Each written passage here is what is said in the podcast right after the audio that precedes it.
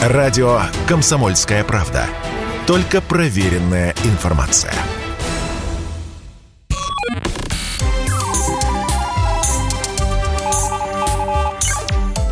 Передача данных. Здравствуйте, друзья. В эфире передача данных. Меня зовут Мария Баченина. И вы знаете, новость, которая меня натолкнула на идею сегодняшнего выпуска. Toyota запатентовала роботизированную передвижную платформу для выгула собак. Это такой прямоугольник, а, который выгуливает на колесах, который выгуливает вашего питомца. И еще вот для людей малоподвижных, а, ну, там, допустим, инвалиды, они могут встать на этот прямоугольник, чтобы вы себе могли представить это. Так вот, эта платформа автоматически будет следить за безопасностью полностью питомца, убирать за ним даже, ну, то, что он там наделал, да, ради чего, собственно, собак-то и выгуливают зачастую. И я подумала, господи, сколько же роботов э, с разным назначением вот в нашем мире, и решила поговорить об этом с Андреем Сибрантом. У нас в гостях сегодня кандидат физико-математических наук, профессор практики Высшей школы экономики, автор подкаста Трёп Сибранта и телеграм-канала Текспаркс, директор по стратегическому маркетингу сервисов компании Яндекс Андрей Сибрант. Здравствуйте, Андрей Сибрант. Бранд, добро пожаловать. Всем привет, здравствуйте, здравствуйте. Но вот пока неизвестно в продолжении этой новости, точно ли Toyota создаст такого робота. Вот как и в случае с любыми другими какими-то патентами, платформа для выгула собак может остаться просто концепцией. А скажите мне, пожалуйста, все дело в деньгах? Я, честно говоря, немножко в изумлении. Я вот сейчас слушал про этого робота, все-таки как маркетолог с очень длинным стажем, там больше 20 лет, пытался понять, кто целевая аудитория. Потому что вообще современная робототехника, причем я имею в виду не только только механических роботов. Я имею в виду и тех роботов, которые вот используют, например, интернет-сервисы, всевозможные устройства, которые заменяют человека в области интеллектуальной, а не физической деятельности. Они все решают задачу избавить человека от унылой, скучной рутины. По крайней мере, в моем кругу а, собачники, собаководы, для них это не унылое занятие пойти погулять с собачкой – они во многом собачку заводили, чтобы с ней гулять. Я понимаю, может быть, есть ситуация, когда человек, скажем, заболел, и когда человек по каким-то причинам не может выйти из дома. Ну, тогда, наверное, но это, опять же, простите, я в бизнесе работаю, это вариант, при котором такие штуки будут покупать мало кто. Вот в аренду взять, да, иметь возможность вот на время тяжелой болезни, пока собачка меня радует, я не готов ее отдавать, а вот на улицу некому пойти – вот на это время я арендую такого робота. Ну, это очень маленький рынок. Ну, то есть вот а, андроид и гуманоид, я что-то посмотрела, мне кажется... Я думаю, что это примерно одно и то же. Да. А вот смотрите, а продвинутость робота, в чем она заключается? Вот прям вот когда говорят, это прям продвинутый робот, неважно, какой он там, паук или собака или человек. Ну, на самом деле там есть две истории, которые точно можно сказать просто э, из психологии человека, что воспринимается как продвинутость.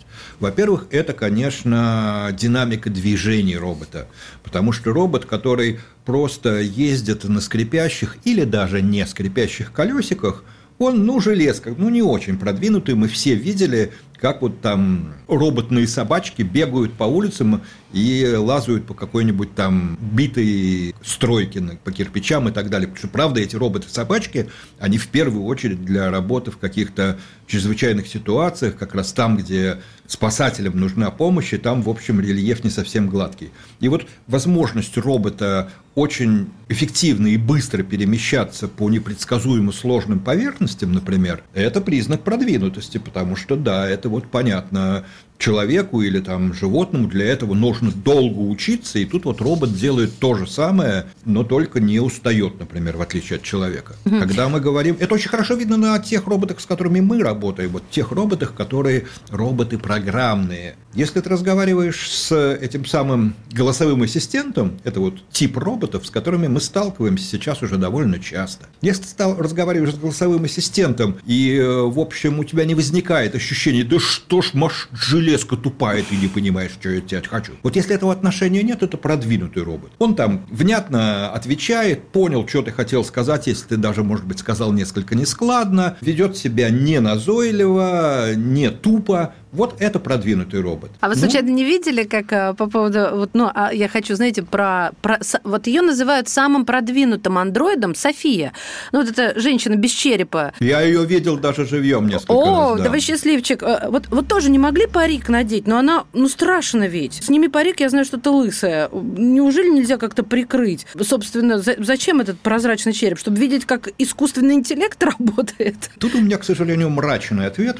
Ой. А, Люди, которые эту штуку делали, точно так же, как вот люди, которые делают самого, наверное, знаменитого робопса э, компания Boston Dynamics, они очень хорошо знают, что для того, чтобы какой-то контент э, разлетелся в сети, чтобы люди смотрели, нужно людей немножко напугать. Ведь смотрите, Boston Dynamics, вот самые их такие вирусные ролики, которые, я думаю, даже многие из наших слушателей наблюдали где-то, это как вот там собачка немножко устрашающего вида э, делает что-то такое, что ты начинаешь думать, господи, только я не хочу, чтобы вот я пришел на работу, а там из-за двери она на меня вышла. И с Софией та же самая история. Это София не раз там делала всякие провокационные заявления с больших трибун. При этом, простите, в случае с Софией, поскольку живьем видел, как это работает, там это вообще не робот практически ни разу, потому что это технологии 19 века. Только в 19 веке человек сидел в коробочке, а здесь человек сидит в отдельной кабинке и по согласованному сценарию зачитывает написанный хорошими копирайтерами провокационный текст. И когда эта София говорит о том, что вот моя задача помочь роботам покорить человечество, это нормальная, хорошая провокация, которая разойдется Ну, или когда она Миллионами, ругается с Илоном Маском, или Да, когда да, да, да, а, да, с да. Уиллом Смитом специально они заказали свиданку с э, Уиллом Смитом, и он ей предлагает вино, и, и так и в недоумении. А вот э, я наблюдала и думаю, она правда настолько любимица СМИ, что Да. ее стали уже спокойно называть самый э, вот э, продвинутый на сегодняшний день и популярный носитель искусственного интеллекта. Слушайте, ну Греф ее даже как-то на Петербургский форум приглашал. Ну да, да, она в ООН выступала. То есть, вот, Э, помилуй. а- а- да, и поэтому она вот пугает человечество на трибуне ООН, рассказывая, что она с человечеством готова покончить. Ну, это, Это же специально, очень да, вот как вы и Простите, сказали. это очень хороший, хотя и очень, на мой взгляд, поганый пиарный э, продукт.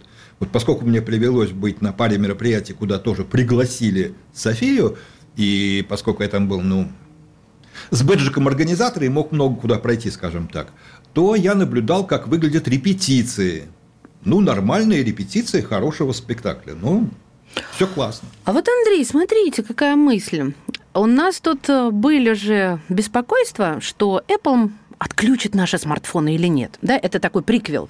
А компания, которая создает роботов, там от роботов-пылесосов до Софии, я имею в виду не одна компания, а любая, а она ведь, по идее, логика моя вот совершенно не э, гуманитарная совершенно, тоже может как-то устроить, что отключит дистанционно. А, но я к чему веду? Можно ли взломать робота удаленно и что-то запрограммировать в него. То есть, знаете, вот эти месседжи, они же остаются в голове, несмотря на то, что вы сейчас говорите, это просто пиар-ход. Зачем каким-то а, людям война? Обеспечьте людей роботами, заставьте людей полюбить их и не, и, и- и не представлять себе жизни без них. Только такие роботы, которые можно нажать у себя в центре управления на кнопочку, а они тебя там ночью задушат, например. Ну, то есть, понимаете, вот мне вот эта мысль не дает покоя. Я сейчас вообще не про Терминатора, а про то, что это все рядом. Я вообще в эти вещи во все верю, потому что они вот здесь сейчас рядом с нами. Ну, очень хорошо, что вы вспомнили про Apple, потому что, как известно, есть еще одна компания, которая очень похожа на Apple по своей маркетинговой политике, называется Tesla. Вот, а Tesla, может быть, вы знаете, они собираются выпускать своего робота. Илон Маск даже, причем очень прикольно, Илон Маск демонстрировал прототип робота, при этом не скрывая, что это просто человек в хорошем костюме. Ну, вот в костюме демонстри... э, а-ля робот. Делал он прошлой осенью. Но вот в отличие от э, Boston Dynamics или там Софии, а, эти ребята собираются реально выпустить продукцию, востребованную рынком. Поэтому этот человек вел себя на сцене ну хорошо, человек, который изображал робота э, в костюме этого самого робота, он вел себя очень медленно, очень деликатно, а как главную особенность робота Маск демонстрировал и называл цифру. Он очень медленный. Вы всегда от него сможете, даже не напрягаясь, убежать. То есть, вот смотрите, это другая психология. Вот они хотят выпустить массовый продукт, а не заниматься пиарной деятельностью на трибунах. Поэтому их робот заранее имеет очень важную встроенную характеристику, которая вот этот ваш страх снимает. Я всегда от него убегу, даже если его хакнут. Потому что, к сожалению, тут вот опять же, как все-таки профессионал в области всяких информационных технологий, должен заметить, что хакнуть можно практически все. Особенно если, и даже уточнение, если это ширпотреб, если это не, скажем, военная технология. Ну, типа робот-пылесос, ширпотреб. Да, потому что этот робот-пылесос вполне себе управляется там какой-нибудь Алисой, еще чем-то. Короче говоря, так или иначе, у него доступ в интернет есть, и поверьте, это не самый защищенный доступ. Это все-таки немножко не тот уровень охраны, который есть там, не знаю, у стратегической ракеты. Вот ее хакнуть нельзя в отличие от фильмов. А любой домашний прибор можно. И поэтому, конечно, иметь робота, который по определению безопасен, потому что на уровне вот железа, в него не то, что заложены какие-то сложные программы, он просто слабенький и медленный. Ну или заряда хватит часа на два, хотя два часа бежать, это, знаете, тоже. Нет, там просто вот слабенький и медленный. Когда он слабенький и медленный, он вот чашку принести может, собачкой прогуляться тоже может, а нанести вред, ну, как-то вот не очень. Мы прервемся буквально на несколько мгновений и продолжим передачу данных. В гостях у нас сегодня директор по стратегическому маркетингу сервисов компании Яндекс Андрей Сибран. Радио «Комсомольская правда». Мы быстрее телеграм-каналов.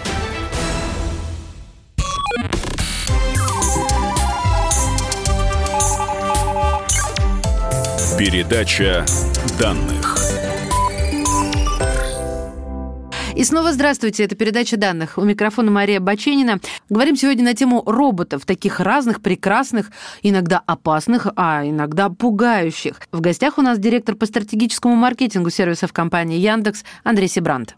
Ну, то есть вот то, что роботы-пылесосы, я вот сейчас специально, знаете, так принижаю, вот эту вот таблетка ездит у тебя, но она же может и взорваться. То есть, что они устроят как-то по чьей-то указке Варфоломеевскую ночь где-нибудь, террористическую такую в современных реалиях, а пока бояться не стоит. Или это в этом есть какая-то своя не, не, не, не. Вот как, все, что у нас сейчас есть дома, оно может, конечно, а, какие-то ну, не знаю, диверсии это назвать сложно, но какие-то неприятности доставить. Ну, представьте себе простейшую историю, что у вас есть умная розетка. Умных розеток у нас хватает, они продаются сейчас в любом магазине. И вот кто-то хакнул эту умную розетку, и включенный в нее утюг но вот смотрите, утюги-то нынче, как правило, устроены так, что даже если вы его оставили включенным, он, в общем, если вы специально не постарались, не положили там на него ворох газет, там еще что-нибудь, он ничего страшного не сделает. Потому что он будет э, выключаться каждый раз по достижению там, своей температуры. И от того, что он пройдет тысячу таких циклов, он на самом деле дом не подпалит. Вот от утюгов, обычных электрических утюгов, уже пожары давно не случаются. Угу. Поэтому даже если вы его хакнете, ну потом выяснится неприятно, что там вокруг него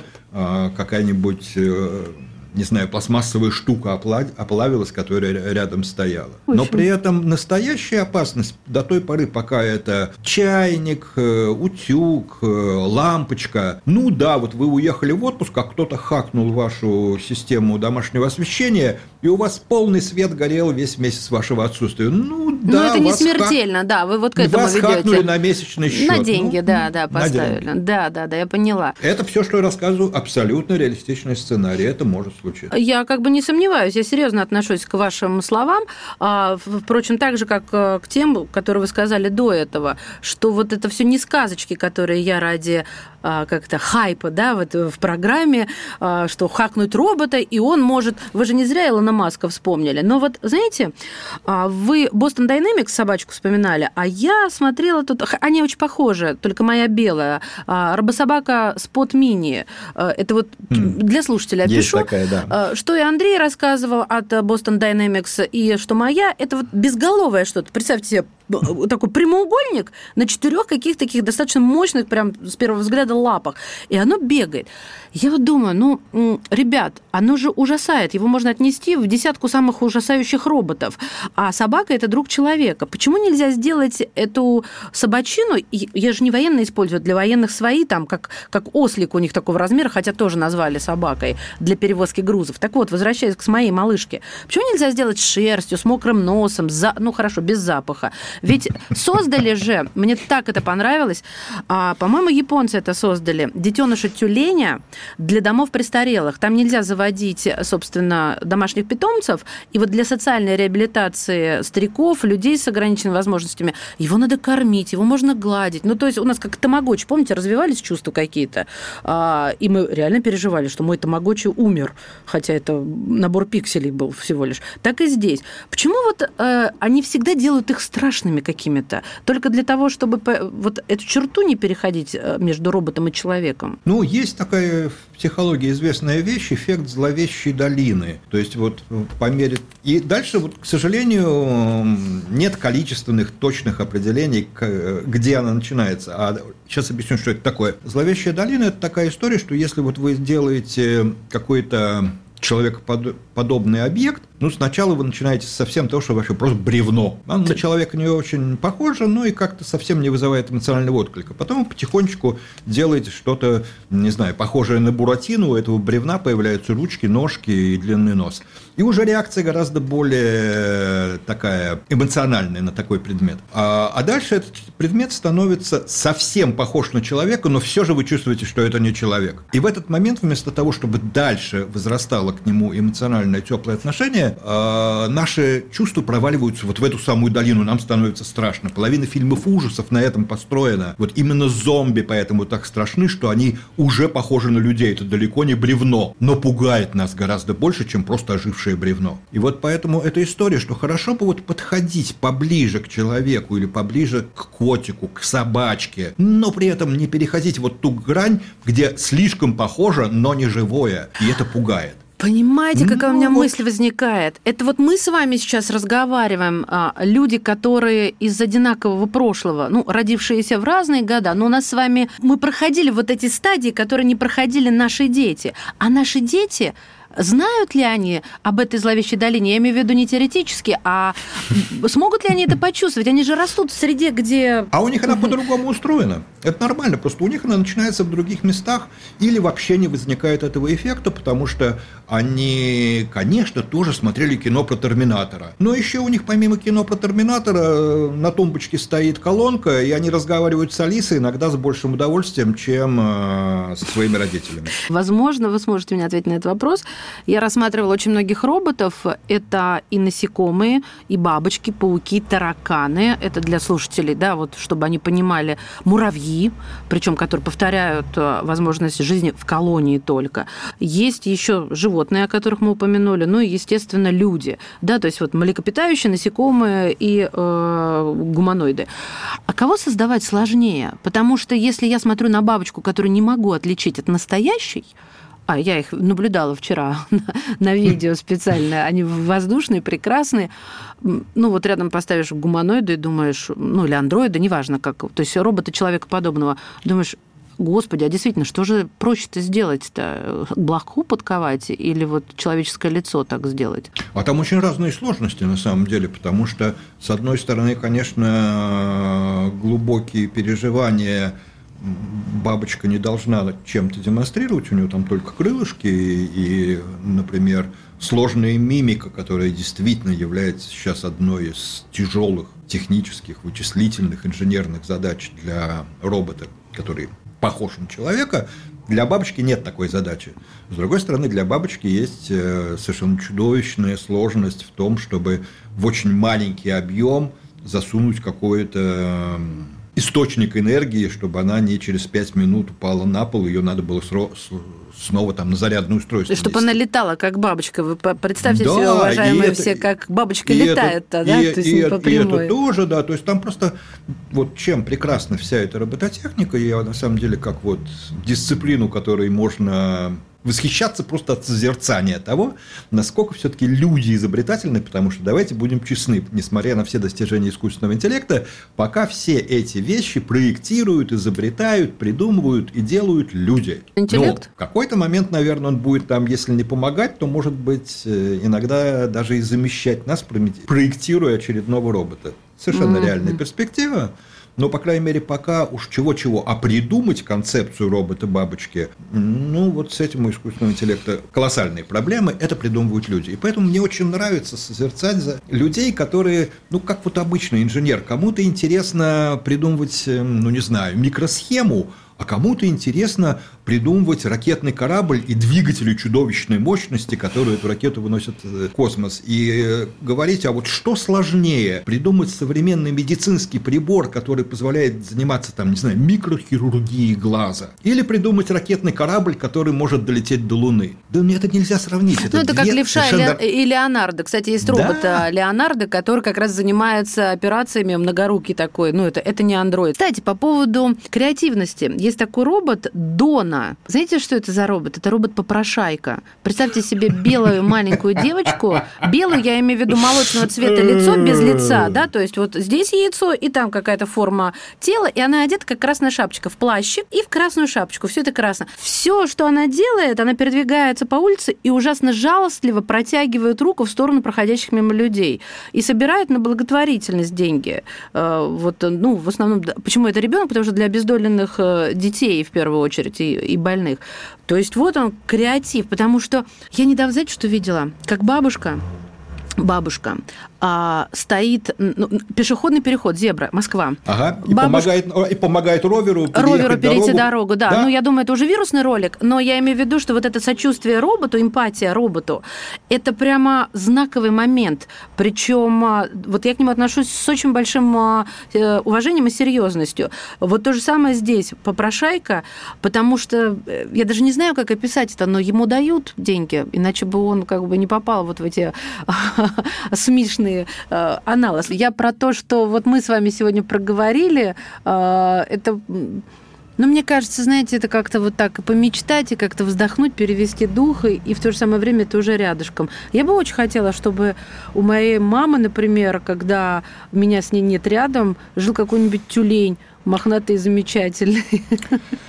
Вот э, с радостью закончу цитаты, любимые из Гибсона, о том, что будущее уже наступило, просто оно неравномерно распределено. Вот мы на самом деле говорили все время не на примерах, хотя могли бы уйти в художественную литературу, кинематограф и так далее. Мы говорили на примерах из того будущего, которое наступило уже рядом с нами. Оно неравномерное, но поверьте, оно распространится на всех нас гораздо быстрее, чем нам кажется. О да, и этому есть примеры. Спасибо вам большое. В гостях у нас сегодня был кандидат физико математических наук, профессор практики Высшей школы экономики, автор подкаста Трепси Бранта и телеграм-канала Текспаркс, директор по стратегическому маркетингу сервисов компании Яндекс Андрей Себрант.